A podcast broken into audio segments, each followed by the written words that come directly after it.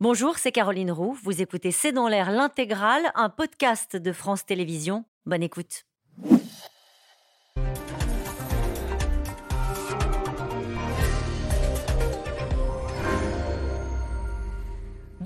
Toutes et à tous. Nous attendons vos questions SMS, Internet et réseaux sociaux pour alimenter notre discussion. Mais jusqu'où ira euh, la flambée des prix de l'alimentation? Les enseignes de la grande distribution sonnent l'alerte et anticipent déjà jusqu'à 25% de hausse alors que nous sommes à 15% aujourd'hui en moyenne. Dans les magasins, euh, par exemple, le patron de Système U raconte qu'il reçoit des lettres, des mails de clients en difficulté qui cette fois-ci expriment leur colère, surtout quand ils entendent que les prix des matières premières ont commencé à baisser. Bruno Le Maire a mis les pieds dans le plat hier matin et s'adresse aux industriels et aux distributeurs. Pas question pour lui qu'ils refassent leur marge sur le dos euh, des consommateurs. Alors y a-t-il des acteurs qui profitent de la situation? Pourquoi le prix des pâtes monte quand le prix du blé descend?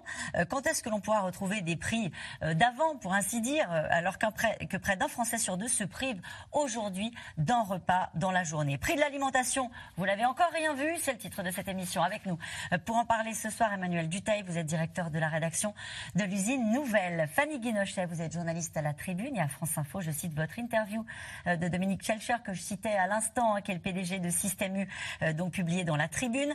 Euh, Géraldine Oudeye, vous êtes journaliste spécialiste de la consommation à France Bleu. Vous avez créé le panier anti-inflation France Bleu en partenariat avec France Info et Nielsen IQ. Euh, Lionel Mauguin, vous êtes journaliste à 60 millions de consommateurs et en charge de l'Observatoire de l'inflation. Je cite votre enquête Alimentation. Qui sont les profiteurs de l'inflation? Bonsoir à tous les quatre. Bonsoir. Merci de participer à ce C'est dans l'air en direct.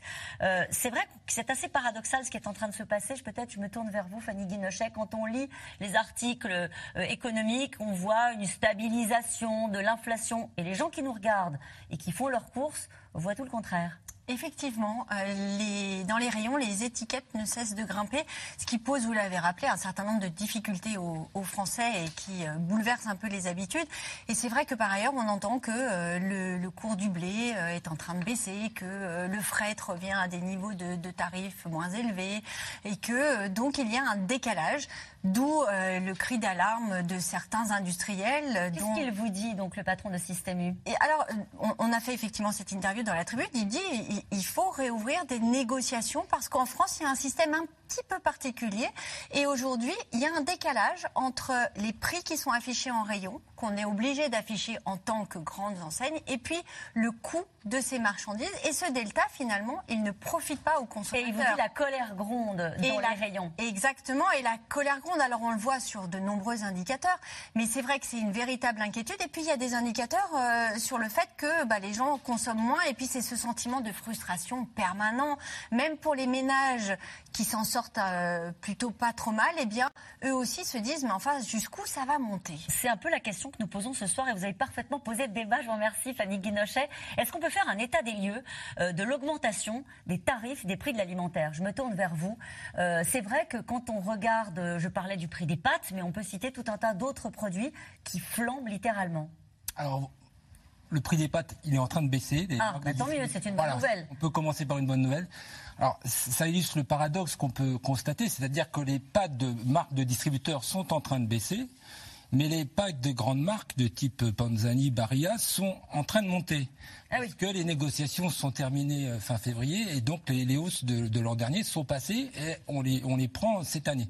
Donc ça illustre un peu, il faut vraiment faire la différence entre les grandes marques qui font l'objet de négociations annuelles et les marques de distribution. Nous allons en parler ce soir de ces négociations et on sera même dans la coulisse, ce qui est très rare. On a un acteur de la de ce de ce voilà de ce niveau-là, euh, un observateur qui va nous raconter comment ça se passe et c'est parfois euh, assez brutal. Mais sur le constat, parce que juste pardonnez-moi, quand on dit aux gens qui nous regardent ce soir, vous n'avez encore rien vu, c'est qu'on a un acteur de la grande distribution qui s'appelle Système U qui parle de 25% de hausse. Oui, alors si vous prenez le niveau de hausse depuis le début de la période inflationniste, c'est-à-dire euh, le début 2022, on, on est déjà pas loin. Parce que là, on, calcule sur un an. Mais si vous cumulez, ça fait déjà pas loin de ça. Donc effectivement, on y est. Et au-delà des chiffres, il faut bien avoir conscience que, euh, et avant même la colère, je pense, il y a le désarroi. C'est-à-dire les gens se demandent comment ils vont faire. Mm. Quand ils se promènent dans les magasins, euh, ils voient des, chiffres hallucinants et ils pensent, ils, ont à l'esprit de vouloir nourrir vraiment leur famille. On, en est là. Et avec Nielsen IQ, on a sorti un chiffre qui est assez effrayant. Il n'y a que 9% des Français qui sont préservés de la vague inflationniste. Vous Donc ça fait. Comment est-ce qu'on peut être préservé de la, vague, la vague inflationniste Les plus aisés. Les plus aisés. Donc il y a 45% des ménages qui sont fragilisés par ce qui se passe actuellement. Il y a 10% qui s'en sortent plus du tout, qui sont en dessus de. de... Et donc. Et, le reste des foyers français sont en extrême vigilance quand ils font leurs courses du mm. quotidien. Donc euh, l'État, l'État et le, bilan, il, est là. Géraldine Oudaye, si on fait pardon, mais le panier euh, de, du de la ménagère ou de, l'homme qui fait ses courses euh, dans les rayons du supermarché ou, au marché plus généralement, en proximité ou dans des super rues, etc qu'est-ce qu'ils voient Quels sont les, les, produits qui augmentent le plus Alors nous, oui, dans notre panier, on a sélectionné 37 euh, produits du quotidien. Le panier France Bleu, France Info, donc euh, en partenariat avec euh, Nielsen IQ. C'est des yaourts, des steaks hachés, de la farine, du sucre. Ce panier-là, la dernière édition qu'on a fait, il augmente de 18% sur un an. Donc c'est vraiment énorme. Les produits qui augmentent le plus, là, on a toujours le sucre, 56% sur un an. Ça veut dire qu'il y a un an, voilà, le, le, paquet de sucre, nous, on a choisi du sucre premier prix, hein, parce que c'est le choix de beaucoup de nos consommateurs. Voilà. Euh, il coûtait euh, dans les allez, moins de 90 centimes. Là, il est passé à 1,20€, 1,30€. Donc c'est vraiment énorme. Il y a le sucre, la farine premier prix, les steaks hachés surgelés, le riz, le papier toilette. Donc vous voyez, c'est vraiment tous les produits de base en fait qui explosent. Ce qu'on voit aussi, c'est qu'en fait les premiers prix, les marques distributeurs, donc les produits vers lesquels les gens tournent davantage, hein, parce qu'ils restent quand même beaucoup moins chers, augmentent plus. Parce que quand vous achetez une marque distributeur ou un premier prix, euh, vous n'allez pas payer le marketing euh, d'une grande marque, euh, vous allez payer moins d'emballage, un emballage plus sobre, avec moins de couleurs, donc tout ça, ça coûte moins cher aussi. Mais c'est vraiment en tout cas la double peine hein, pour les familles dont on parlait tout à l'heure, voilà, qui sont vraiment impactées au premier plan par cette inflation. ce qu'on voit aussi, c'est qu'il y a des rayons en fait qui augmentent plus que d'autres. Euh, le rayon qui augmente le plus dans un supermarché, c'est les surgelés, par exemple, parce que c'est le coût de l'énergie. Il faut beaucoup d'énergie pour faire fonctionner les congélateurs. Euh, ça, c'est vraiment euh, voilà un impact énorme. ça se combine avec la hausse des matières premières, la hausse de l'alimentation animale, sur la viande. Donc ça, c'est vraiment voilà très très très très. Et quand, et quand vous entendez ce, ce, ce, pronostic qui est fait par le patron de Système U, qui s'est pas trompé beaucoup hein, depuis depuis le début de cette crise de l'inflation, il a plutôt eu juste quand il parlait il y a, au, mois de septembre d'une inflation à deux chiffres. On le regardait avec des gros yeux ronds. Et il avait raison. Et lui, il dit donc entre 23 et 25% d'augmentation sur l'alimentaire, la droguerie, la parfumerie, l'hygiène d'ici à la fin du mois de juin. Ouais. Ça vous paraît pas hors sol ce qu'il dit? Alors nous, ce qu'on nous dit, en tout cas, les experts avec lesquels euh, on travaille, notamment ceux de Nielsen IQ, ce qu'ils nous disent, c'est que euh, l'inflation, elle va durer jusqu'à la moitié de l'année. Euh, après, voilà, c'est sûr que par exemple l'hygiène, on en parlait, qui est un rayon qui augmente un petit peu moins que l'alimentaire. Hein. là, il a augmenté de 10% en un an. Euh, mais 10% en un an sur l'hygiène, ça veut dire, euh, ben, euh, pour les jeunes parents, par, par exemple, ça veut dire des augmentations sur un paquet de couches de plus d'un euro. Un paquet de couches qui coûte en moyenne 13 euros. C'est déjà cher, les couches. énorme. Voilà, on le sait. Enfin, les jeunes parents qui nous regardent le savent. c'est un gros budget en plus, évidemment. ça veut dire aussi des parents précaires qui retardent le moment de changer la couche de leur enfant, par exemple. Il y en a qui n'osent plus sortir parce qu'ils ont peur des fuites à l'extérieur, des fuites euh, voilà, euh, que leur bébé ait des fuites à l'extérieur. Ça veut dire des enfants qui sortent moins, donc qui s'éveillent moins. Euh, c'est ça les effets en fait concrètement. l'hygiène, c'est pareil, on en parlait. Il y a l'hygiène féminine, la précarité menstruelle hein, qui ne cesse voilà de, de, s'élargir en fait hein, et qui concerne de plus en plus. Parce que là aussi c'est très cher, les tampons. C'est très cher. C'est très cher. une boîte de tampons, elle a augmenté de 30 centimes d'euros en un an. Une boîte de serviettes, elle a augmenté de 25 centimes. Donc là c'est pareil. il n'y a pas longtemps au téléphone, j'avais la déléguée générale de l'association Don Solidaire, Dominique Besançon, elle me disait, bah, il y a plein de femmes, voilà, c'est le système d'essai, on met du papier toilette, on met du sopalin, on sort plus, on met un gant de toilette. C'est ça, en fait, les effets Ça, ça devient très concret, hein, Emmanuel Duteil. C'est-à-dire qu'il y a des indices, il y a des hausses, et puis il y a la vie de tous les jours de ceux qui Et là, c'est très nouveau aussi ce que dit Dominique Schelcher. Hein. Euh, il dit on reçoit des mails de gens qui nous écrivent parce qu'ils ne comprennent pas le côté démesuré de ces hausses qui touchent des produits de première nécessité. Il faut peut-être réexpliquer justement le contexte parce que de se dire est-ce que ces hausses ou non sont légitimes? Ces hausses, elles remontent à il y a environ un an et demi parce que là, quand on parle de produits alimentaires, ça a été généré par la hausse au démarrage du prix des matières premières. Dans un premier temps, notamment des prix de l'énergie qui mmh. se sont envolés à la sortie du Covid, parce qu'on est sur, c'est le continuum de cette période. Donc hausse des prix de l'énergie qui ont touché des niveaux que nous n'avions jamais vus. Hausse du prix des matières premières, puisqu'à la sortie du Covid, surconsommation derrière. Et effectivement, les gens aujourd'hui doivent se dire, mais tout ça baisse. Pourquoi je ne vois pas ma baisse alors précisément ce qu'il se Parce que la hausse a mis du temps à arriver dans l'agroalimentaire. Et c'est ça le problème. C'est-à-dire qu'on est aujourd'hui sur les hausses qui auraient dû être progressivement passées l'année dernière. Et un autre point, et là, c'est pas c'est pas une bonne chose pour les, les, industriels, mais il faut voir que ces dernières années en France, et on l'a tous complètement oublié, les prix notamment des grandes marques avaient eu tendance à baisser. On était dans ce qu'on appelle de la déflation. On s'en rendait pas compte parce que généralement on garde le même budget de course, donc on achète juste un tout petit peu plus pour garder son budget de, course. Et là, quand il y a eu les négociations, les industriels, grosso modo, et je caricature, mais on dit on va rattraper notre on va rattraper Le retard. Donc il y a effectivement un surcoût. Et quand vous regardez les marges des distributeurs, donc Auchan, euh, Carrefour, Leclerc et les autres, et les marges des industriels, les marges des industriels se portent mieux que les marges des distributeurs. Donc il y a eu effectivement un effet rattrapage. Mais il faut quand même faire attention à quelque chose. Cette hausse des prix, elle est générée par une réalité économique. Elle était peut-être elle est toujours générée par ah une réalité Alors on va poursuivre cette discussion parce que c'est vrai que quand les Français entendent, on a parlé des pâtes, hein, ça, pas qu'elle est au niveau, on n'est peut-être pas au 25%, mais elle est générée en partie par... Les pâtes, plus 15% en mars, hein, ce sont des, chiffres de l'Institut que vous, IQ que vous avez cité. Euh, et le prix de la tonne de blé, euh, il est passé en mai 2022, il était à 438 euros, il est en avril 2023 à 243 euros. Donc il a été quasiment divisé par deux. Donc euh, effectivement, on se dit quand on voit le prix de, de, pâtes continuer à augmenter, même si ce sont, des marques, euh, euh, non pas distributeurs, mais des, marques, je ne sais plus comment Alors, les, les pâtes, c'est fait avec du blé dur, hein, c'est pas du blé tendre. Donc faut regarder le, le, prix. Du Alors je ne suis pas rentré dans ce niveau de détail et je m'en excuse. Dans, les origines, c'est important de parler des pâtes parce que l'origine du problème des pâtes, c'est pas tellement ni le Covid ni, ni tout ça, c'est des récoltes catastrophiques au Canada, qui est le premier pays producteur, comme le café a augmenté aussi il y a un an très très fort parce qu'il y avait des, récoltes. Donc il y a un aspect dérèglement climatique aussi, dans ce qui nous arrive.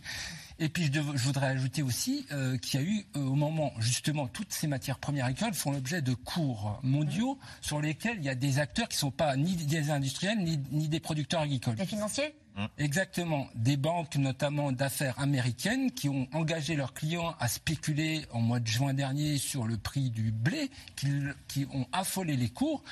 Et selon nos calculs, ça a amplifié l'augmentation des, produits à base de céréales de blé de 40%. C'est-à-dire ah que l'inflation qu'on connaît aujourd'hui, elle est certes, il y a des raisons objectives, mais il y a aussi une part spéculative non seulement des banques d'affaires américaines, mais également des sociétés de fret mm. internationales qui sont essentiellement basées en Suisse, qui, ont euh, l'essentiel du marché et qui ont également affolé les cours. Et donc, euh, il faut aussi ça, on n'en parle jamais. Mais c'est ça aussi qu'on paye. Ça a beaucoup amplifié l'augmentation. Alors en France, ça fait des hausses de prix, mais dans d'autres pays, ça fait des famines. Oui. 70% des Français euh, ont donc, avec l'inflation, changé leurs habitudes de consommation. C'est un peu ce que vous nous expliquez tout à l'heure. Ce sont des chiffres de l'INSEE, c'est du jamais vu. Tous les milieux sociaux quasiment hein, sont, sont touchés. Et dans les supermarchés, certains prix flambent de manière assez irrationnelle, même si ce soir vous allez essayer de nous expliquer pourquoi. L'huile, plus 30%, alors que le tarif de la tonne de tournesol a été euh, divisé par deux. Alors qui est responsable? Les acteurs de la filière se renvoient la balle. Constance Meyer et Michel Bouilly. Bonjour à tous. Les temps sont durs. L'inflation pour les consommateurs. Fruits, légumes, poissonnerie, aucun rayon n'est épargné. Aucun rayon n'est épargné. Et conséquence immédiate, dans les supermarchés, des chariots de plus en plus vides. Si avant je pouvais acheter un peu plus de, viande, là je vais en acheter moins au niveau quantité, ouais. Pour rentrer dans le même prix qu'on avait avant. J'achetais 10 de tels produits. Aujourd'hui, j'achète moitié moins. L'inflation a atteint près de 16% ce mois-ci sur un an et pourrait même grimper jusqu'à 25% d'ici juin, d'après certains industriels. Dans les rayons, les prix s'envolent. Pour les produits surgelés, plus 20%. Les produits frais plus 16% et les produits pour animaux et l'épicerie salée plus 15%. Face au mur de l'inflation, des Français qui se serrent la ceinture, ou pire, vont jusqu'à la privation, alerte le président du groupe Système U. 70% des Français ont changé de comportement, les plus modestes beaucoup, euh, les autres peut-être un peu moins, mais ils ont changé. On n'a jamais vu ça tellement dans le métier. Et, euh, et, là, on commence à nous dire on saute des repas. C'est un problème presque derrière même de santé publique. Combien de temps les Français vont-ils accepter cette situation? Une colère qui monte et une incompréhension aussi. Pourquoi de telles hausses de prix alors que le coût de certaines matières premières et de l'énergie ont baissé en un an? Illustration avec l'huile de tournesol qui a bondi de 30% alors que le tarif de la tonne de tournesol a diminué de 55%. Ces biscuits qui ont augmenté de 25% alors que le prix du blé a baissé de 40%. Le café lui aussi affiche 27% de plus en rayon, le prix des grains a chuté de 16%. Un grand écart difficile à entendre pour le gouvernement qui demande la réouverture des négociations entre la grande distribution et les industriels. J'ai du mal à comprendre que les répercussions à la hausse soient immédiates et les répercussions à la baisse prennent plus de temps. Je trouve ça inacceptable et révoltant pour le consommateur. Moi, je suis les cours du blé. Ils ont été divisés quasiment par deux en quelques mois. Je suis les cours de l'énergie. Ils ont baissé. Je suis les cours du fret euh, de maritime. Ils ont également baissé. Donc nous souhaitons que ces baisses sur les prix de gros, sur les prix de transport, se répercutent le plus vite possible avant l'été, dans les prix alimentaires, avant l'été. Les négociations sur les prix se sont pourtant achevées début mars, après des semaines de tension. La grande distribution affirme être prête à se rasseoir autour de la table et renvoie la balle aux industriels sur les hausses de prix. Ça se passe euh, dans les magasins, donc euh, c'est chez nous. On n'a pas d'explication forcément à donner. Les industriels sont pas transparents, et donc euh, c'est vrai qu'il y a des il y a des tensions. C'est-à-dire, vous comprenez pas, par exemple, quelle, quelle, augmentation vous comprenez pas? Bah, Le prix des pâtes de 40% j'ai jamais compris ça. Par contre, j'ai compris quand on m'a dit tu n'auras des pâtes que si tu acceptes 34 de hausse en juillet dernier. bon, ça j'ai compris que c'était à prendre ou à laisser. Face au PDG des supermarchés qui se relaient dans les médias, les industriels, eux, préfèrent rester silencieux sur les négociations et botter en touche, à l'image de ce groupe joint par téléphone qui représente près de 400 marques. Nous ne souhaitons pas commenter des déclarations qui sont contraires à l'éthique des affaires. Alors à qui profite l'inflation? La grande distribution a-t-elle encore de la marge pour faire des efforts? Carrefour a dévoilé ses chiffres pour l'année 2022 et se félicite des ventes qui ont fortement progressé. Son bénéfice net en hausse atteint même 26%. Dans un contexte d'inflation inédit, Carrefour démontre une nouvelle fois la solidité de son modèle avec des performances 2022 remarquables. Difficile d'y voir clair, quand de son côté, l'Institut McKinsey estime lui dans un rapport que ce sont les distributeurs qui payent le plus le prix de l'inflation. Ils auraient connu la plus forte chute de leur marge en 5 ans. Je voudrais rebondir sur ce qu'on vient d'entendre dans la voix de Michel-Édouard Leclerc, le confrère de France Inter, qui dit il n'y a pas assez de transparence. On parlait des pattes depuis le début de cette émission. Il dit je ne comprends pas pourquoi on me dit euh, c'est 40% de hausse et, c'est à prendre ou à laisser. Alors euh, Michel-Édouard Leclerc est un peu particulier et c'est vrai que souvent il, joue sur euh, ce côté un peu populiste où on nous cache des choses, etc. Mais en revanche, il y a une chose qui est vraie, c'est que derrière les discours de communication, on l'a vu, les industriels par exemple, on ne les entend pas, pas du tout. Ils expliquent pas leurs difficultés, leurs, euh, euh, les coûts qui sont les leurs, euh, etc. Donc, et c'est vrai que les négociations commerciales, moi j'ai toujours entendu dire que c'était extrêmement opaque, ça n'est pas transparent. On va le voir tout à l'heure, vous allez voir. Effectivement, jamais personne ne veut parler. On ne sait pas d'où d'où partent les prix, où ils arrivent. Enfin, ça a l'air d'être un peu un système pour les initiés. Mm-hmm. Donc, c'est vrai que ce côté d'opacité alors que euh, de l'autre côté, vous avez des consommateurs qui, tous les jours, dans les produits du quotidien, n'arrivent plus à s'en sortir, ça pose question. Au moment où c'était 1%, euh, où il n'y avait quasiment pas de hausse, où finalement l'inflation était euh, assez, assez flat, finalement, bon, on se souciait peu de ce qui se passait en coulisses. Là, aujourd'hui, c'est vrai que, et, Bruno Le Maire, c'est un peu sa crainte, hein, le ministre de l'économie, les gens ont envie de comprendre, ont envie de savoir, et surtout, n'ont pas envie d'être... Il y a toujours ce cette, ce sentiment de dire j'ai pas envie de payer pour euh, ceux qui vont s'engraisser, les grands, les grands groupes, ces grandes chaînes qui, elles, vont se faire de l'argent sur notre dos. Donc euh, il y a ce climat un peu de... Enfin, pas qu'un peu, même il y a ce climat de suspicion. Et c'est vrai que euh, l'État a beau jeu de dire euh, je tape du poing sur la table, mais enfin, il peut pas faire grand Il n'a pas beaucoup de levier Il n'a pas beaucoup de levier. En tout cas, juridiquement, il n'en a pas.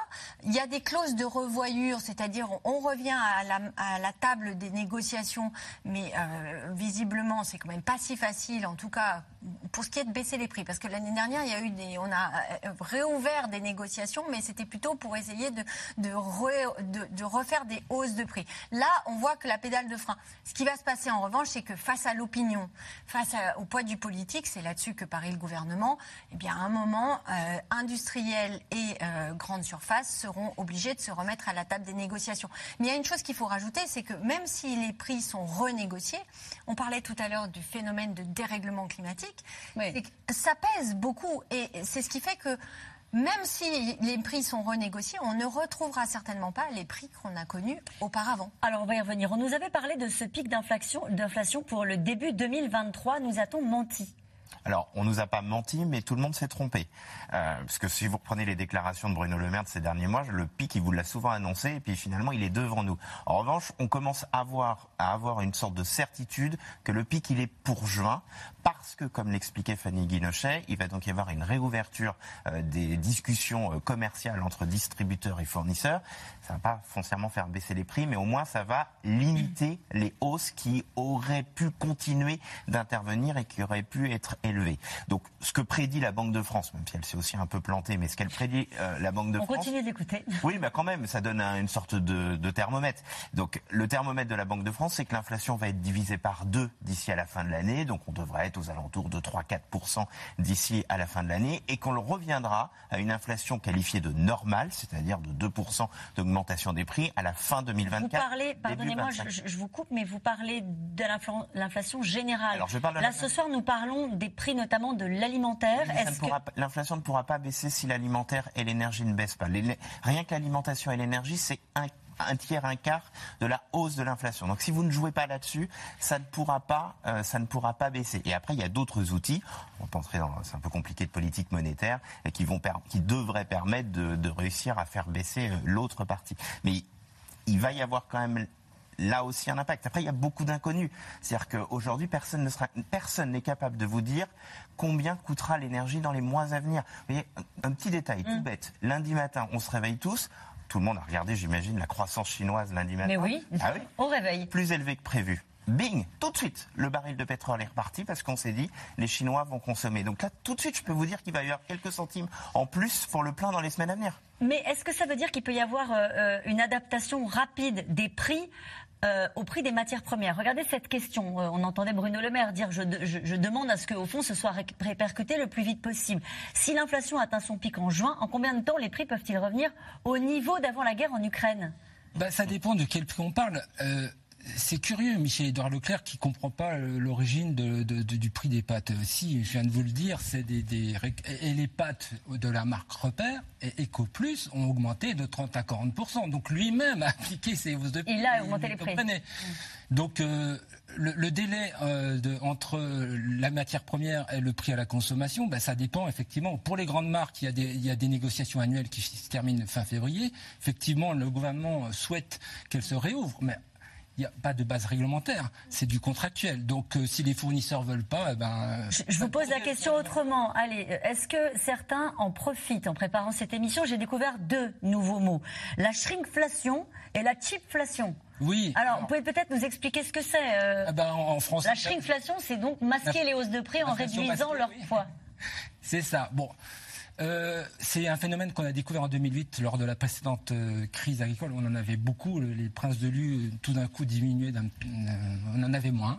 Dans le paquet, on en avait moins. Non, le, le, le, le- le gâteau le Était plus petit. était plus petit. Enfin, cette fois-ci, depuis 2021, bon, il y en a quelques-unes et il y a encore une lessive euh, là qui, sur laquelle on enquête, ce Xtra euh, qui, qui, a, qui, a, qui a diminué euh, son, son, son flacon. Alors, il diminue son flacon, mais c'est quoi l'astuce du coup? C'est que le prix augmente et le, le- la part de, de, En fait, de le, produits baisse? le prix à l'unité est le même. Euh, on croit que c'est le même prix, mais le prix au litre ou au kilo a, a augmenté. quoi. C'est vraiment inflation masquée. C'est pour ça qu'il faut toujours regarder le prix au litre ou au kilo. Mais, mais ça, c'est quand même euh, moins, moins, moins présent. Là, les augmentations, elles sont faciales. Elles nous sautent à- aux yeux Oui. quand on se promène dans les grands Oui, mais-. Et donc, il n'y a pas besoin de, les industriels n'ont pas besoin de tricher. Et puis, il y a eu une déréglementation des formats standards. Des- ils peuvent faire tous les formats, c'est autorisé. Le Coca-Cola, vous l'avez- vous l'avez en, en, en 33, en 50, en 60. Oui. C'est Action, il fait, il fait 2 litres 5. Euh, voilà, et on est perdu et il faut toujours se raccrocher au prix au, au- au litre. Mais, mais ça. C'est le conseil que vous donnez aux consommateurs qui nous regardent. Ça. Regardez le prix au litre et le prix au kilo. Oui, alors il y a d'autres conseils qu'on peut leur donner, c'est de, c'est de faire une liste de courses pour pas se laisser tenter. Donc la plupart des gens refont des listes de courses. Peut-être privilégier le drive, parce que le drive, vous avez la, la possibilité de maîtriser votre, votre panier en temps réel. Si, si ça dépasse votre budget, vous pouvez retirer un. Vous pouvez aussi regarder les promotions en drive, euh, du drive, elles sont regroupées. Et puis on s'est rendu compte que les prix du drive avaient moins augmenté que les prix en magasin. Voilà, mais les gens font ça. Et, et le travail du consommateur est fastidieux parce qu'on est obligé de faire plusieurs magasins. Mais c'est pour ça que je vous parlais de cette euh, shrinkflation, c'est-à-dire ce moyen détourné de faire en sorte qu'il y ait peut-être moins de céréales dans le paquet de céréales ou euh, moins de soda dans la bouteille de soda. Et là, je me tourne vers vous. C'est pardonnez-moi, c'est juste que euh, c'est une, une- une enquête de nos amis de Pardon? Ils le font plus parce qu'ils se font prendre. Bon, alors justement, je, je- je- je donne la parole, excusez-moi, à Géraldine Oudaillé sur ce point-là. Euh, justement, complément d'enquête a fait un, un- une- un travail sur, ce, sur euh, ce- cette shrinkflation et ils se sont rendus compte qu'il y avait certains industriels qui, en fait, essayaient quand même de, bah, je sais pas, de se jouer de la confiance des consommateurs. Ah bah c'est sûr, ça nous est tous arrivé. En rayon, euh, avant on achetait du sucre, euh, le paquet de sucre il était de 1 kg. Euh, maintenant euh, on voit le même paquet de sucre, on se dit ah chouette il a pas augmenté, bah ouais mais il fait 750 grammes. Alors c'est sûr, c'est comme vous disiez, on a un peu l'impression de se faire berner en fait, c'est ça qui est compliqué. Après on parlait aussi tout à l'heure en fait, euh, enfin de, de- des négociations, du manque de transparence de ces négociations. Ça répond aussi en fait à des enjeux euh, très contradictoires parce que c'est vrai que les industriels, les coûts de production ont explosé. hein. Euh, L'énergie, on parlait tout à l'heure euh, des surgelés, euh, les transports, euh, donc euh, les, les matières premières ont quand même explosé, hein, le cours du sucre, euh, de plein de matières premières. Les industriels ils veulent répercuter ce coût, forcément. En fait, à un moment, il faut quand même qu'ils gagnent leur vie, comme on disait tout à l'heure. En même temps, euh, nous les consommateurs, on veut acheter toujours moins cher, ou en tout cas à des prix qui nous semblent euh, voilà raisonnables pour nos budgets. On veut aussi que les producteurs qui vivent à côté de chez nous, euh, ceux qui font bah, la viande, ils vivent bien. Ça, c'est la loi Egalim. Et en fait, comment on fait pour vendre des choses euh, le moins cher possible aux consommateurs et en même temps faire vivre les producteurs qui sont à côté de chez nous? C'est pour ça, par exemple, le lait qui a beaucoup augmenté aussi euh, ces derniers mois. En fait, euh, le lait, le prix du lait est sanctuarisé en France euh, pour faire vivre les producteurs justement qui sont à côté de chez nous. Mais c'est toujours pareil, les consommateurs de toute façon, ils sont toujours très contradictoires parce qu'on voudrait tous acheter du made in France, euh, voilà, avoir euh, des choses fabriquées Mm. près de chez nous. Sauf que quand on se retrouve en supermarché, bah, on fait ce qu'on peut avec le budget qu'on a en fait. Est-ce que vous diriez, euh, Emmanuel Duteil, que de toute façon les prix ne reviendront jamais, j'allais dire à la vie d'avant, euh, d'avant la crise euh, ukrainienne notamment? Bah, J'aime bien l'expression, je crois que c'est Michel-Édouard Leclerc qui le disait ce matin, on a eu 10 ans de déflation, on aura 10 ans d'inflation. Donc ça paraît évident que les prix ne reviendront pas au niveau d'avant-crise, et notamment d'avant-Covid, parce que c'est là où on avait quasiment atteint... Bon, quoi que ça commence à monter déjà un peu avant le Covid, mais on ne retrouvera pas ces prix. On va peut-être avoir quelques, on va avoir quand même un peu de baisse. Il va y avoir un petit peu de détente dans les années à venir. Mais l'un des points qui a été mis en avant pour dès le début et qui explique bien aussi ça, ce qu'il faut l'avoir en tête, hein, c'est-à-dire que typiquement sur les fruits et légumes, la grande partie de la hausse, c'est aussi l'Espagne qui a eu des récoltes cataclysmiques. On parlait du Canada pour le blé ou autre tout à l'heure, le riz. Enfin bon, on a aussi La sécheresse. la sécheresse et on la vit déjà là aujourd'hui en France. euh, Vous aviez une invitée avant juste sur ce thème. On le vit. Donc il y a cet élément-là. Et puis, à côté de ça, vous avez toute la transition écologique et toute la transition verte que tous ces industriels et tous ces euh, distributeurs vont devoir faire. Et ça va être un coût. On est obligé de dire aux gens que tout cela va être un coût. C'est quand vous remplacez du plastique sale par au minimum du plastique recyclé ou que vous repassez à du verre de bonne qualité, tout cela, ça a un coût pour, pour demain. Donc oui, je peux répondre à votre question très clairement. Les prix ne reviendront pas à un horizon moyen court euh, au niveau d'avant-crise. Quels que soient les, sujets, le, les, les prix et les produits dont nous parlons. Quel euh, que soit, oui, oui. On, va, on va en trouver. Si je vous dis ça, vous allez, on va bien non, non, en mais trouver. c'est- Mais c'est globalement ou est-ce qu'il y a des, quand même des prix qui ont augmenté de manière spectaculaire, de manière un peu déraisonnable et qui pourraient revenir à une forme de Les pâtes, normalité? on va retrouver euh, sûrement quelque chose d'un peu plus normal dans, dans les années à venir, mais le café, le cacao, tout ça, ça, il y a tellement aussi de, bah, de dérèglement climatique. Puis c'est le point qui était mis en avant et pas le sur la spéculation. C'est quasi prouvé là qu'il y a eu euh, ce qu'on appelle des hedge funds, donc les gens qui essayent de gagner de l'argent sur le dos des autres, euh, qui ont effectivement euh, été la- le petit haut de l'iceberg, quoi, qui, explique ce qui se passe en ce moment. Et du coup, ça se traduit sur la consommation. Vous le disiez un peu tout à l'heure, hein, sur la précarité et, et sur le fait qu'on change nos habitudes de consommation. Quand on voit la baisse de consommation en parapharmacie, c'est moins 72%. L'huile, moins 22%. Les plats cuisinés, moins 22%. Euh, je continue. Allez, les lames de rasoir, euh, moins 17%. Le savon, moins 13%. Sur ces produits-là, les gens considèrent que ce sont des produits quasiment de luxe, des produits euh, d'hygiène. La consommation euh, va changer avec des nouvelles habitudes peut-être de consommation qui vont naître de ces hausses de prix. Exactement. Ça se voit sur l'hygiène, mais ça se voit aussi dans les rayons. Euh, J'ai échangé avec un industriel qui fait tout ce qui est produits euh, apéritifs. Ah bah, lui, l'apéritif, euh, c'est considéré comme pas essentiel.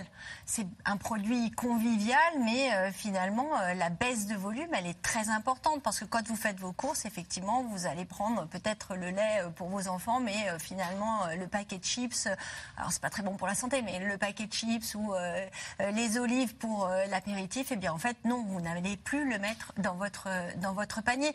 Et ça, ça se voit sur un certain nombre de produits. J'entendais que les associations pour les, de défense des animaux s'inquiétaient parce que du côté du prix euh, des aliments, des croquettes euh, pour euh, les chats, les chiens, ça a énormément augmenté et que là aussi, eh bien en termes de volume, vous et donc ces associations alertent en disant attention, on espère qu'il n'y aura pas de malnutrition du côté euh, des animaux domestiques. Vous voyez, il y a toute une chaîne. Et puis après, vous avez, euh, alors on parlait de, l'apéritif, mais vous avez tous les produits plaisir. Je posais la question euh, justement euh, aux, grandes surfaces. Visiblement, euh, pour euh, les, les œufs de Pâques et les produits de Pâques, ça a été, euh, il y a quand même eu, euh, il n'y a pas eu trop de baisse de volume parce que on sanctuarise. Ce sont les enfants, c'est une fête, c'est une fête de famille. Donc ce, ce budget-là, on le sanctuarise. Mais c'est vrai que le chocolat a beaucoup augmenté, le prix du chocolat a beaucoup augmenté, et donc du coup, il y a un certain nombre au quotidien, vous vous faites moins plaisir avec la tablette de chocolat parce que c'est un peu le petit superflu. Et ça a fait naître un sentiment forcément quand vous frustration frustration très fort parce que vous allez tous les jours euh, dans les euh, rayons et vous vous dites ah bah non vous faites l'arbitrage ça je vais pas le prendre ou ça je vais le prendre ou ça finalement je vais le prendre mais je le prendrai pas la semaine suivante.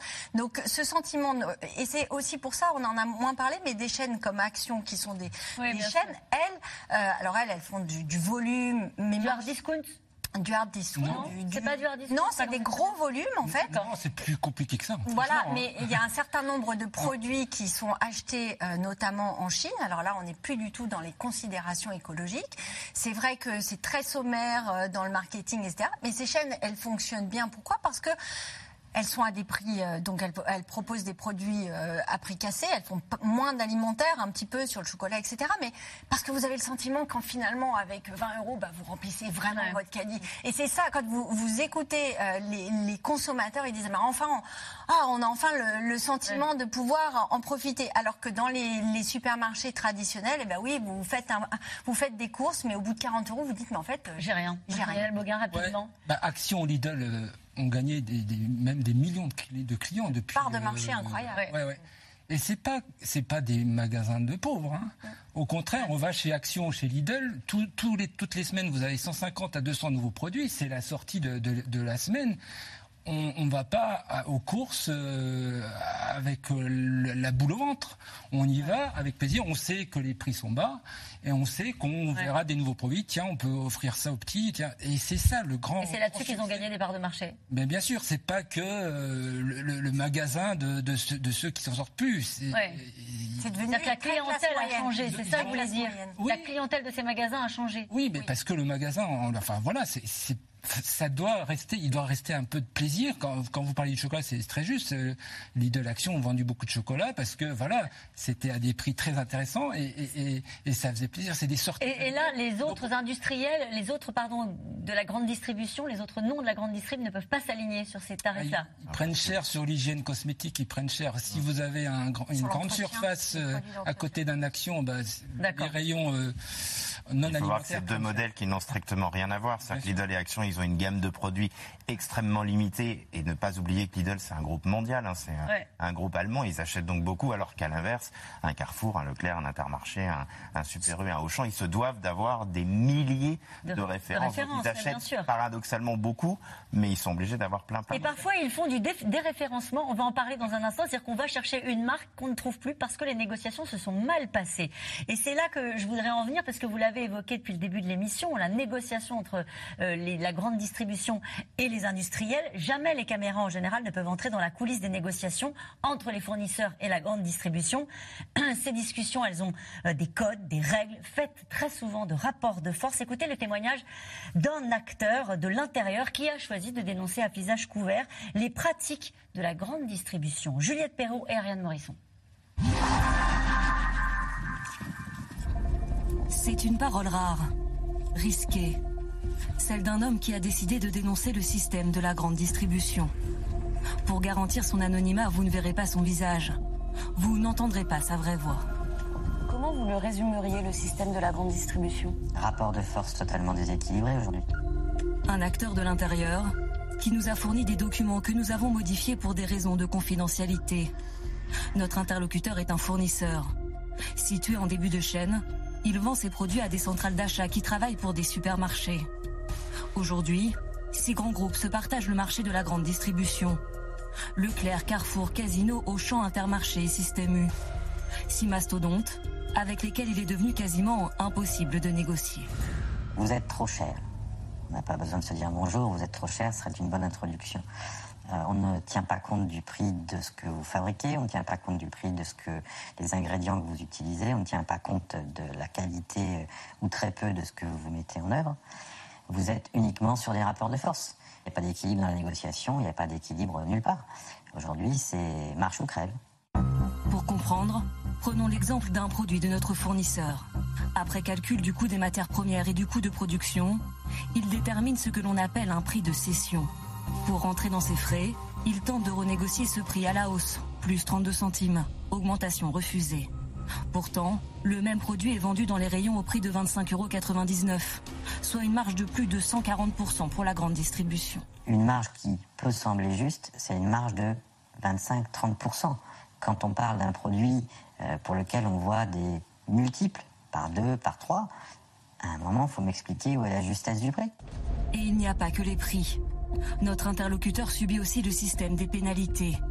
Une pratique courante qui consiste à faire payer les fournisseurs pour de supposés manquements à la livraison qui sont en réalité inexistants. On va pas faire le contrôle à vos côtés, on va vous demander de déposer la marchandise et de venir le lendemain après le contrôle.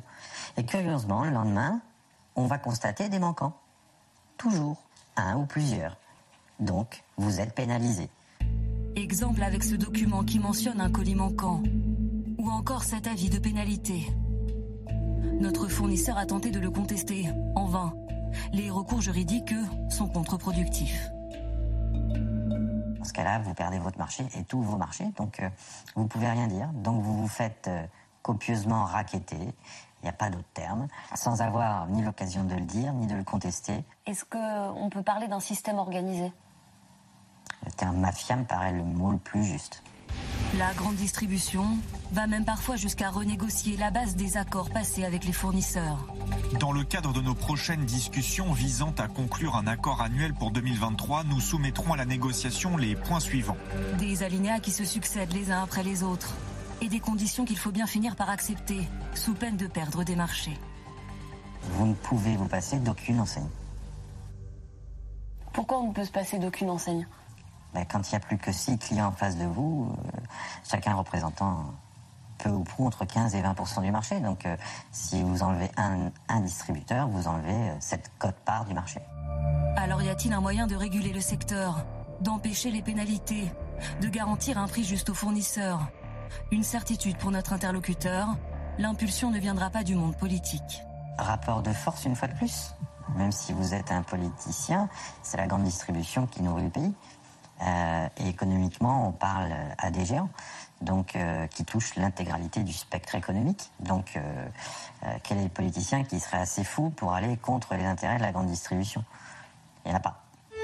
Lui espère que les témoignages comme le sien serviront pour tendre vers un système plus juste, mais surtout pour ouvrir les yeux des consommateurs sur certaines pratiques de la grande distribution. Voudrais votre réaction, Emmanuel Duteil, à ce témoignage? On parle quand même dans ce témoignage de raquettes, de mafia. Alors, tout ce qu'il dit est plutôt vrai. C'est-à-dire que pendant très longtemps, les négociations commerciales ont été une boucherie. Et principalement parce que les distributeurs humiliaient euh, les acheteurs. C'était, il y a des dizaines de témoignages qu'on a pu recueillir en la matière. Il n'y a pas de doute là-dessus. Ça s'était un tout petit peu amélioré avant le Covid, puisqu'il y a une loi qu'on appelle la loi Egalim qui devait mieux régir les relations justement entre distributeurs euh, et fournisseurs, et puis accessoirement d'essayer de donner quand même un peu d'argent à ceux qui produisent, c'est-à-dire aux producteurs. Ça s'était un tout tout petit peu amélioré. Mais ça se passe à peu près comme raconte ce monsieur. Il y a un tout petit point en revanche, quand le, votre interlocuteur dit 140% euh, de marge après vendu dans la grande distribution, attention, c'est c'est pas la grande distribution qui va se mettre les 140% de marge dans sa poche. La grande distribution, une fois qu'elle achète le produit, qu'est-ce qu'elle fait? Elle doit le vendre. Donc aujourd'hui, on fait plus de prospectus, mais elle doit trouver les moyens marketing de vendre le produit. Elle paye ses équipes, elle paye l'énergie, elle paye une partie du transport et ce genre de choses. Donc elle ne fait pas du tout 140% de, de marge. C'est là-dessus, mais mais oui, c'est, on a un vrai problème et on a un problème qui s'explique aussi par ce qu'il expliquait très bien votre interlocuteur, par la concentration des distributeurs. Genesis, parce qu'en plus, ils, ont, ils se sont parfois alliés les uns avec les autres pour créer des centrales d'achat. Et donc, effectivement, quand vous êtes une PME, une ETI de l'agro, une entreprise de taille intermédiaire de l'agroalimentaire, vous ne pouvez pas dire non à Carrefour, à Leclerc. Vous ne pouvez pas. C'est votre chiffre d'affaires. Pour dire non à Carrefour, Leclerc, Système U. Il faut être Nestlé, il faut être Coca. Voilà, c'est ça. Parce que ces marques-là, si vous êtes Système U, vous savez que vous allez perdre un trafic tout de suite dans votre magasin si vous n'avez pas de coca. Il y a très peu de produits comme ça. Il y a le coca, il y a des marques comme Cristalline, il y a des marques de pâtes, ce genre de choses. Mais il y a très peu de produits qui sont comme ça. Mais effectivement, coca, vous les entendez rarement trop se plaindre que ça se passe pas très très bien. Alors avec Intermarché, il y a eu un problème, je crois me souvenir, il y a quelques années.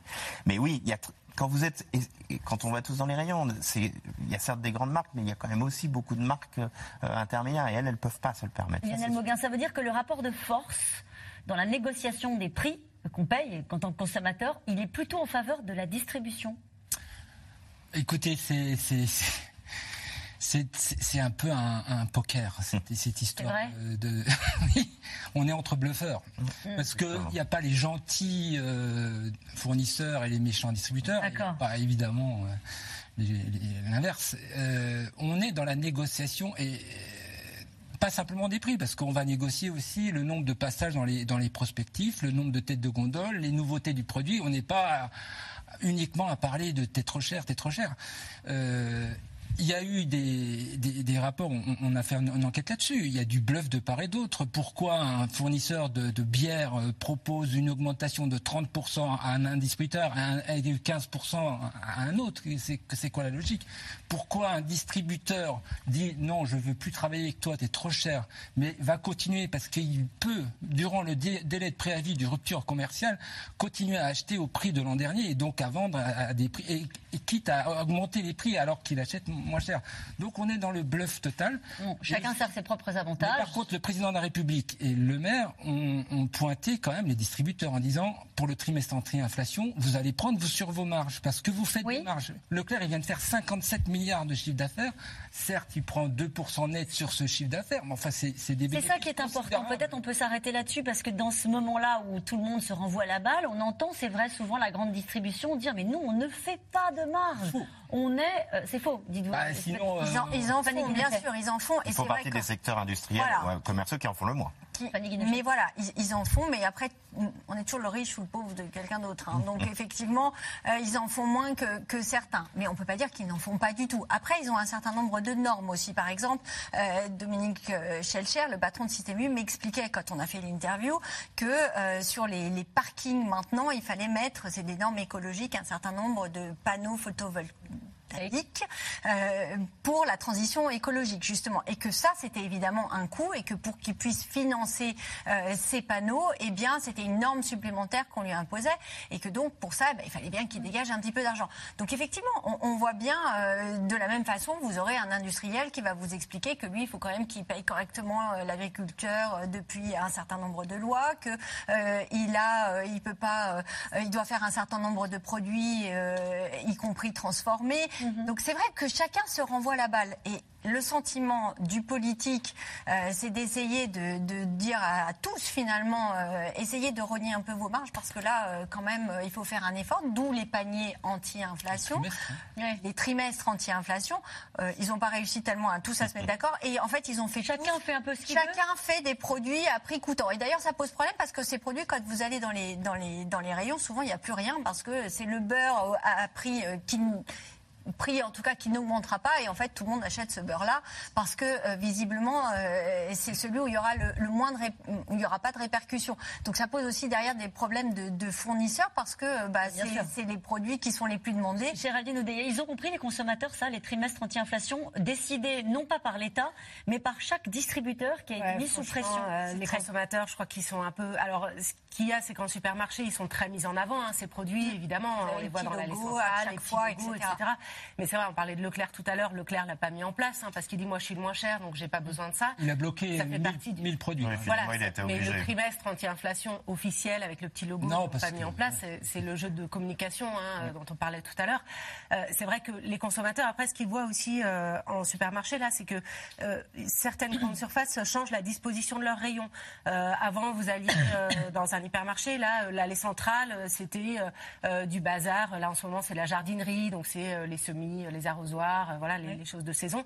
Euh, là, ils remettent beaucoup de l'alimentation, des promos sur l'alimentation, des promos sur les couches dont on parlait tout à l'heure, des produits voilà vers lesquels les, les consommateurs se tournent, parce que c'est ça qui marche. Le bio, les gens vont beaucoup moins dans les rayons bio, parce que évidemment, ils se disent c'est très cher. Donc, il y a certaines enseignes qui replacent des produits bio, par exemple des pâtes de marque distributeur à côté des pâtes Barilla, des pâtes de marque distributeur bio, pour que les gens puissent comparer et se dire ah bah finalement le bio, euh, je sais pas de Super U, de Leclerc ou de Carrefour est pas si cher que ça comparé au Barilla, bah, je vais quand même prendre le bio. D'accord. Il y a des adaptations permanentes. Il y, a eu, il y a eu à l'étranger d'autres initiatives. L'Espagne a essayé une TVA 0% sur les denrées de première nécessité. La Hongrie avait plafonné les prix des carburants et des denrées alimentaires. Le Portugal supprime la TVA sur les biens essentiels. Ça a marché? Oui, ça a plutôt marché, mais c'est des pays qui ont encore plus d'inflation que nous, euh, en tout cas au global, mais y compris sur euh, euh, l'alimentaire, même si là on est plutôt dans la, la moyenne assez haute des, des pays. Mais oui, bah, tout ça, c'est des choses. Après, je pense qu'il y a plein de vos téléspectateurs qui doivent se dire, mais bon sang, pourquoi ils ne bloquent tout simplement pas les prix? Bah On oui. le fait bien sur On a entendu ça dans le débat politique. Le problème, c'est que, alors, je vais peut-être me faire taxer d'un ultra-libéral, parce que je suis pas obligatoirement, mais toute la théorie économique montre que c'est une fausse bonne idée. Si vous bloquez les prix, derrière les entreprises, bah, du coup, ne peuvent pas se financer et potentiellement on licencie, donc on crée plus de, de difficultés. Mais c'est vrai que peut-être qu'il aurait fallu, sur certains produits, essayer de le faire. Le gouvernement a essayé hein, le panier anti-inflation, sauf qu'ils se sont retrouvés face à un tel bazar avec les distributeurs qu'ils n'ont jamais Et ils leur ont dit été capables de débrouillez-vous. faire. Ouais, ils leur ont dit débrouillez Ouais, on a regardé, pardon, on a regardé le trimestre anti-inflation. On vient de sortir une enquête sur notre. Alors là. Franchement, on- tout le monde pense ça, mais en réalité, euh, il y a une baston sur les prix. Et. Super U, euh, c'est 150 prix, euh, produits à prix coûtant. Hum. Bah, c'est intéressant. Euh, Intermarché, grâce, à- grâce au fait qu'ils ont une soixantaine d'usines, ils ont une pêche, une, une flotte pour pêcher les poissons, ils proposent des, des prix très intéressants. Donc ça les a mis en rivalité? on, on regarde les trimestres anti-inflation, mais, mais en fait, il y en a qui, qui, les discounters sont complètement euh, largués. Par contre, euh, bah, Intermarché, Super U, effectivement. Alors, il faut, il faut se concentrer sur les produits sélectionnés. Exactement. Parce que les Super U, ils ont vachement augmenté bah, par ailleurs. Et donc, faut pas regarder les autres rayons. hein. Allez, en tout cas, il y, a- il y certains salariés qui vivent peut-être cette inflation euh, mieux que les autres, avec moins de difficultés pour faire face à la hausse des prix. Je pense aux salariés du, du groupe Airbus hein, qui ont eu la chance de voir une hausse de salaire annoncée de 5,5%. Mais toutes les entreprises ne peuvent pas suivre les injonctions du gouvernement à augmenter les salaires, justement pour euh, faire face notamment à l'inflation. Mathieu Lignot, Laura Rado et Christophe Roquet. C'est une solution à l'inflation qui touche les Français. Augmenter les salaires. Des syndicats ont réussi à négocier des hausses dans certains grands groupes. Plus 7,8% chez Amazon, plus 5,3% chez Stellantis ou encore plus 5,5% chez Airbus. Le géant de l'aéronautique surfe sur des résultats records. En 2022, nous avons généré des revenus de 58,8 milliards d'euros, en hausse de 13% par rapport à 2021. Selon une étude, les entreprises vont augmenter les salaires de 4,5% en moyenne cette année. Une hausse inférieure à l'inflation anticipée de 5,4%. Certains salariés se mettent en grève pour leur pouvoir d'achat, comme chez Verbaudet dans le Nord. Honnêtement, 1300 euros, j'ai pas assez. J'ai pas assez à la fin du mois. Il me manque un bon petit 150 euros pour finir, vivre correctement, on va dire. J'ai commencé, j'avais 17 ans, aujourd'hui j'en ai 54 et je suis toujours au SMIC. Donc 36 ans de verbaudet après, donc euh, c'est le moment de bouger en fait. L'entreprise a bien proposé une prime qui équivaudrait à 6% d'augmentation sur l'année. Certains syndicats ont accepté, d'autres dénoncent un mirage. On aurait eu 6% d'augmentation générale, comme euh, la direction en, en parle, hein, euh, de 6% d'augmentation. Les trois quarts des gens ne seraient pas là. hein. Seraient pas là. Le problème, c'est qu'on les a pas, ces 6%. Enfin, on les a, mais c'est des substituts de 6%. Notre salaire, c'est c'est rien.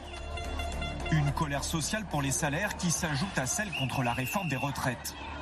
Alors le gouvernement tente de mettre le paquet sur le pouvoir d'achat, du moins dans les discours.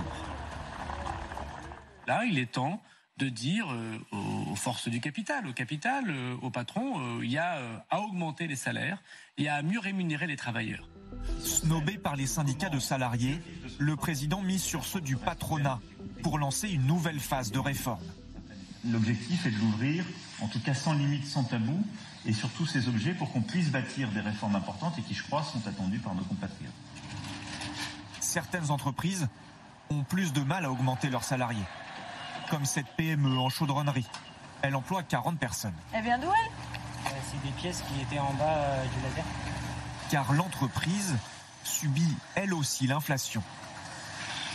Entre euh, les matières premières, euh, l'énergie qui est liée notamment euh, aux machines qui sont grandes consommatrices, plus la diminution des prix de vente quand vous avez des grands groupes qui disent ah ben oui mais nous ça commence à être trop cher pour revoir vos tarifs. Donc tout ça accumulé, c'est compliqué effectivement. Cette PME n'a pas assez de visibilité pour augmenter les salaires. Elle préfère donner des primes, 1400 euros en moyenne, et donner un 13e mois. conserver nos collaborateurs, maintenir les salaires, investir dans les formations, dans des machines euh, plus performantes, ce qui va nous permettre de générer peut-être plus de valeur ajoutée et donc d'augmenter après les salaires. Mais ce qui est important de savoir, c'est qu'on ne peut pas augmenter les salaires de but en blanc et de dire que si les charges augmentent, on les rediminue. Légalement, c'est impossible. Selon la BPI, près des deux tiers des PME envisageraient d'augmenter leurs prix pour faire face à l'inflation. 70% affirment qu'elles en profiteront aussi pour augmenter leurs salariés en 2023. Et on entendait des PME qui vont augmenter leurs prix et on se dit l'inflation va continuer. Donc hein, c'est ce qu'on Ouais. nous dit depuis le début de l'émission. Après, là, il y a plusieurs choses dans ce reportage qui est très intéressant et qui est très bien fait. Il y a déjà les grands groupes. Et c'est vrai que là aussi, les gens doivent se dire, nous, on a du mal à finir nos fins de mois, les prix n'arrêtent pas d'augmenter, et la situation économique des grands groupes va bien, voire très bien. Il suffit de voir la valorisation du CAC 40, qui est l'indice des 40 valeurs les plus euh, grosses, euh, qui n'a jamais été aussi euh, élevé qu'en ce moment. Et il y a effectivement plutôt des hausses de salaire assez correctes du côté des grands groupes. On aurait pu citer même là le cas d'Hermès, qui doit être recordman, je pense, des primes, intéressement, participation et autres cette année. Et le cas effectivement du tissu euh, industriel, en tout cas du tissu des petites PME, qui, elles, ne peuvent pas faire ça. En revanche, la plupart des entreprises cherchent au minimum des palliatifs. Et ce qu'on voit, et ce qu'on n'avait pas vu depuis euh, très longtemps, déjà plus de hausse générale que de hausse individuelle, ce qui était devenu la norme en France. Donc là, on fait plus de, de hausse générale quand on peut le faire. Et puis, on cherche à augmenter l'intéressement, la participation, la prime mobilité, le ticket restaurant qu'on peut augmenter euh, un peu plus et l'entreprise en prend plus à sa charge euh, versus euh, les, les collaborateurs. On est dans cette dynamique-là? On est dans ces palliatifs. Ah, Ils sont des palliatifs Ouais, parce ouais. que euh, il n'en reste pas moins que son salaire à la fin du mois Regardez ce que nous pas. disent téléspectateurs de C'est dans l'air. Je suis patron face à l'inflation. Deux de mes salariés ont démissionné pour un concurrent car je ne pouvais pas les augmenter. Bah, c'est le, risque de certaines entreprises parce qu'effectivement, en plus, euh, euh, s'ajoute une guerre des talents, les difficultés de, de recrutement. euh, c'est ce dont vous parlent le plus souvent les chefs d'entreprise qui vous disent on a du mal à, à trouver euh, des salariés. Donc effectivement, Écoutez, j'ai envie de vous dire, après 10 années, 20 années où les salariés n'avaient pas la main, les salariés reprennent un petit peu la main. Euh, effectivement, les négociations euh, euh, tournent pas toujours à la grève, mais euh, on voit qu'ils sont un peu plus écoutés dans les, dans les entreprises. Au moment des négociations annuelles, il y a eu des efforts parce que derrière, il y avait la question du salaire, mais il y a aussi la question de j'ai pas envie de voir mes salariés partir, j'ai pas envie. et puis, même s'il faut que je recrute, comment je vais faire? Je vais avoir du mal à trouver quelqu'un. Mais vous nous avez expliqué depuis le début de l'émission que cette inflation allait augmenter pour les prix de l'alimentation et puis pour le reste, euh, au fond, du, des secteurs, vous nous parliez des PME qui vont peut-être devoir augmenter leurs tarifs d'une manière générale. Euh, les salaires qui sont compliqués à augmenter, on risque d'arriver dans un moment un peu de, tension. Mais il y a déjà des Il y a déjà hein. Il y a- tension. ah, quand on, on a beaucoup parlé de la réforme des retraites, mais dans les entreprises, le Mm. premier sujet euh, de conflit, ça reste les hausses de salaire. Et pas qu'en France. hein. Vous voyez, là, en Allemagne, euh, vous avez des grèves euh, au niveau des trains parce que c'est les salaires. Donc, euh, ça reste le premier sujet de tension dans les entreprises. Mais c'est vrai qu'on voit bien pourquoi les, les- les chefs d'entreprise, les employeurs passent par des palliatifs. Ils passent par des primes parce que, comme le disait cette dame, si j'augmente mes salaires et que demain mes charges, en revanche, euh, je retrouve un niveau, je pourrais pas baisser les salaires. Donc, alors que la prime, je peux la donner une année, je ne peux pas la donner euh, peut-être, je la donnerai peut-être pas euh, l'année suivante. Mais euh, la question de la prime aussi, c'est aussi un levier qui a été très très très utilisé parce qu'il y a eu cette année, enfin même les années précédentes, les primes Macron, c'est-à-dire des primes défiscalisées, sans impôt, sans cotisation. Et nous revenons maintenant à vos questions. Et cette question que nous avons posée tout au long de l'émission, les prix des matières premières baissent. Comment expliquer la poursuite de la hausse de l'inflation? Qui répond à cette question? Alors c'est vrai que si on se base sur l'indice FAO, hein, prendre un indice, euh, C'est quoi l'indice FAO c'est l'indice international des prix alimentaires euh, établi par euh, l'ONU. Donc euh, il est en baisse de 20%. Et il, agrège tous les indicateurs des cours mondiaux de toutes les matières premières, etc. Il- donc on peut s'attendre sur certains produits, en tout cas sur les huiles végétales notamment, sur euh, les céréales, sur... euh, il est évident que ça va baisser. Et- le, le cours des matières premières va baisser. Oui, après... Donc les prix à la consommation? Oui, alors il faut du temps effectivement, et il y a des trucs, enfin c'est un peu, c'est- complexe parce que euh, la plupart des, des- des- des fournisseurs français s'approvisionnent au- auprès de, de- de producteurs agricoles français. On est quand même un pays agricole, et donc les cours en France sont pas tout à fait les mêmes que les cours mondiaux, et, et donc tout ça euh, est Juste, est-ce que- compliqué. qu'est-ce que je réponds à la personne qui nous pose cette question? Est-ce que oui, à un moment donné, les prix à la consommation vont s'aligner sur, Sur la baisse des cours produits, Oui. Ce qu'il faut dire aussi, c'est que c'est très imprévisible. En fait, on parlait tout à l'heure euh, des conditions climatiques, du réchauffement climatique. Euh, sur le sucre, il y a eu des problèmes de récolte énormes dans les pays producteurs. Euh, la guerre en Ukraine a joué sur le cours des céréales, donc là, visiblement, ça va mieux, mais il suffit d'une nouvelle escalade dans le conflit pour que ça reparte à la hausse et que ça impacte euh, tous les prix, en fait. C'est très, très, et ça va l'être de plus en plus. hein. Nous, les experts avec lesquels on travaille, nous disent, avec le réchauffement climatique, le changement climatique, les problèmes d'inondation dans les plus gros pays producteurs, ce qui s'est passé pour le riz cette année, ça va, c'est très incertain, en fait. C'est très difficile à Et prévoir. là, on repense au mot du président de la République, on l'a rentré de septembre dernier, qui disait c'est la fin de l'abondance. C'est ça aussi, c'est-à-dire que l'idée des prix qui restent hauts et une consommation, des modes de consommation qui vont devoir baisser. Oui. Alors, Oui, ouais, les modes de consommation, ils, ils ont déjà commencé à changer. On en parlait un petit peu. Euh, ce qui se passe aussi, c'est le phénomène de descente en gamme. En fait, Euh, les gens qui pouvaient se permettre d'acheter des grandes marques, euh, là, ils passent aux marques distributeurs. Euh, les gens qui achetaient des marques distributeurs, ils sont passés au premier prix. Euh, après, voilà, jusqu'où ça va aller. Il y en a qui, re- qui suppriment un repas Il y par en a, jour. voilà, et il y en a qui laissent des produits sur le tapis de caisse hein, des supermarchés. Euh, voilà, on le voit de plus en plus. Allez, une question de Morgane. Dans le Tarn-et-Garonne, y a-t-il des profiteurs d'inflation comme il y a des profiteurs de guerre? Oui, bien sûr qu'il y a des profiteurs d'inflation. Est-ce que ça veut dire qu'ils s'en mettent plein les poches? Je ne sais pas, mais en tout cas, il y en a qui assurément ne font pas les mêmes efforts que les autres. Donc oui, il y a au milieu de tout ça, on parlait tout à l'heure même des, des banques américaines qui pour certaines ont spéculé sur la hausse des prix euh, des matières premières. C'est une sorte de profiteur de guerre, même si c'est leur travail d'essayer de gagner de l'argent sur euh, les marchés financiers. Il n'en reste pas moins qu'on peut dire que là-dessus, ça pourrait peut-être être un poil plus euh, euh, régulé. Donc oui, il y a des profiteurs euh, de cette période d'inflation. Est-on capable de quantifier ce que ça représente de l'inflation?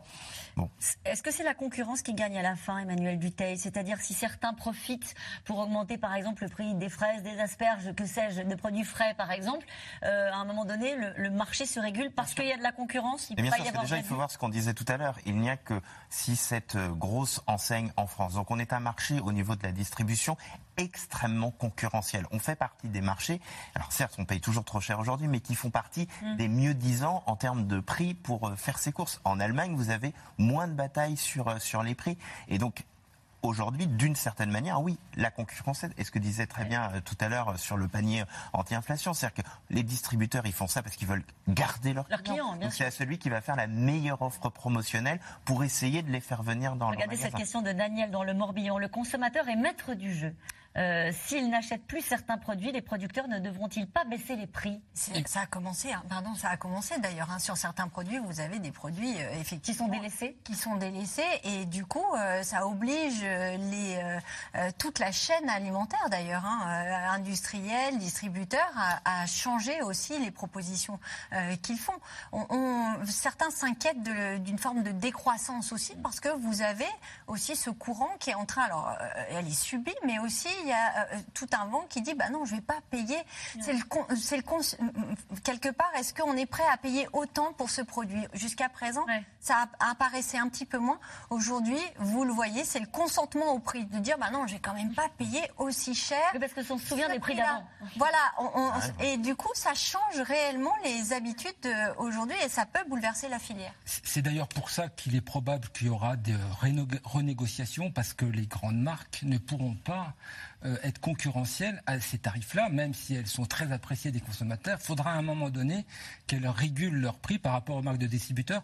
On reste en France un pays où on aime beaucoup les, les- les marques par rapport à d'autres pays, mais il est, il est fort à parier que euh, ben, les gens vont continuer et de plus en plus acheter des marques de distributeurs. Lidl, Aldi, ce sont des marques de distributeurs, puisque c'est leur propre marque. Et, et c'est une tendance qui va, qui va être croissante. Et donc les grandes marques devront même Se remettre en question. se remettre en question et, et- et renégocier. Parce que quand vous êtes euh, hors des clous, les gens n'achètent pas, même si euh, c'est très bon le Nutella. Mais euh, par exemple, hein, même si c'est pas le produit marques qui a le ce plus- soir. hein.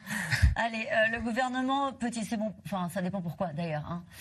Allez, le- ouais, c'est ça. Allez, une question d'Éric. Certains supermarchés allemands ont refusé de mettre en rayon les produits qui ont augmenté exagérément. Pourquoi ne pas faire pareil?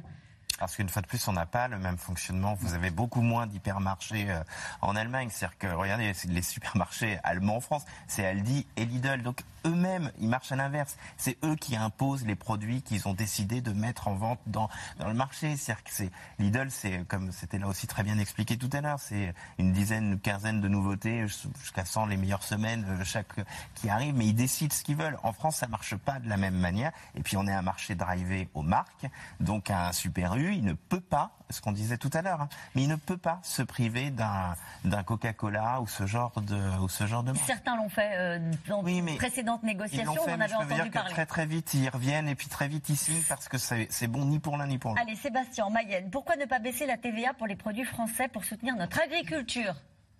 Et pourquoi pas? Bah bien sûr, euh, bien sûr qu'on pourra le faire. Il y a plusieurs taux de TVA. Il faut normalement négocier avec Bruxelles pour essayer d'avoir ça. Et, euh, et... peut pas le faire? Ça, pour le coup, vous entendez pas tellement le gouvernement le dire parce que c'est aussi euh, une forte rentrée de recettes dans les caisses. Les prix alimentaires sont-ils surveillés? S'il y a des dérives, sont-elles sanctionnées? Est-ce que d'ailleurs il y a une forme de surveillance effectivement de oui? Bah, là, typiquement, le trimestre anti-inflation sous l'égide du gouvernement. Donc il y a un logo officiel. Et je peux vous dire que les inspections de la répression des fraudes, quand on allègue de prix coûtant, ils vérifient que le prix est bien coûtant. Quand on allègue de prix bloqués, on vérifie euh, que les prix sont bien bloqués. Donc, euh, et puis le meilleur euh, arbitre, c'est quand même le consommateur. S'il voit que c'est trop cher, ben il n'achète pas ou il va Le gouvernement a relancé une deuxième étude pour vérifier les marges et des distributeurs et de l'agroalimentaire. La première étude avait conclu qu'a priori il n'y avait pas vraiment de profiteurs de guerre, mais là tout le monde s'est bien rendu compte que les marges des industriels de l'agroalimentaire ont moins baissé, voire pour certaines ont augmenté. Donc euh, je pense qu'il faut s'en servir là-dedans. Cette question, a-t-on déjà vu le prix d'un produit alimentaire redescendre? Les pâtes. Les pâtes? Alors, euh, on va pas manger des pâtes à tous les repas, mais, mais... les pâtes ont vraiment dégringolé depuis le début de l'année parce que les récoltes étaient meilleures. Euh, allez, en cette période d'agitation sociale, cette forte inflation n'est-elle pas dangereuse pour le gouvernement? Oh, bah si, c'est bien pour ça que, oui, oui, après les retraites, euh, le gouvernement craint euh, des tensions très fortes de colère et de suite à, quand vous disiez tout à l'heure que vous aviez des foyers qui ne mangent plus, c'est quand même très préoccupant. Merci à vous tous. Nous, on se retrouve demain en direct dès 17h30. Belle soirée. Merci d'avoir écouté C'est dans l'air. Comme vous le savez, vous pouvez désormais écouter l'intégrale, mais aussi l'invité ou vos questions à nos experts. Tous ces podcasts sont disponibles gratuitement sur toutes les plateformes de streaming audio. Et pour le replay vidéo, c'est sur France.tv, bien évidemment. À bientôt.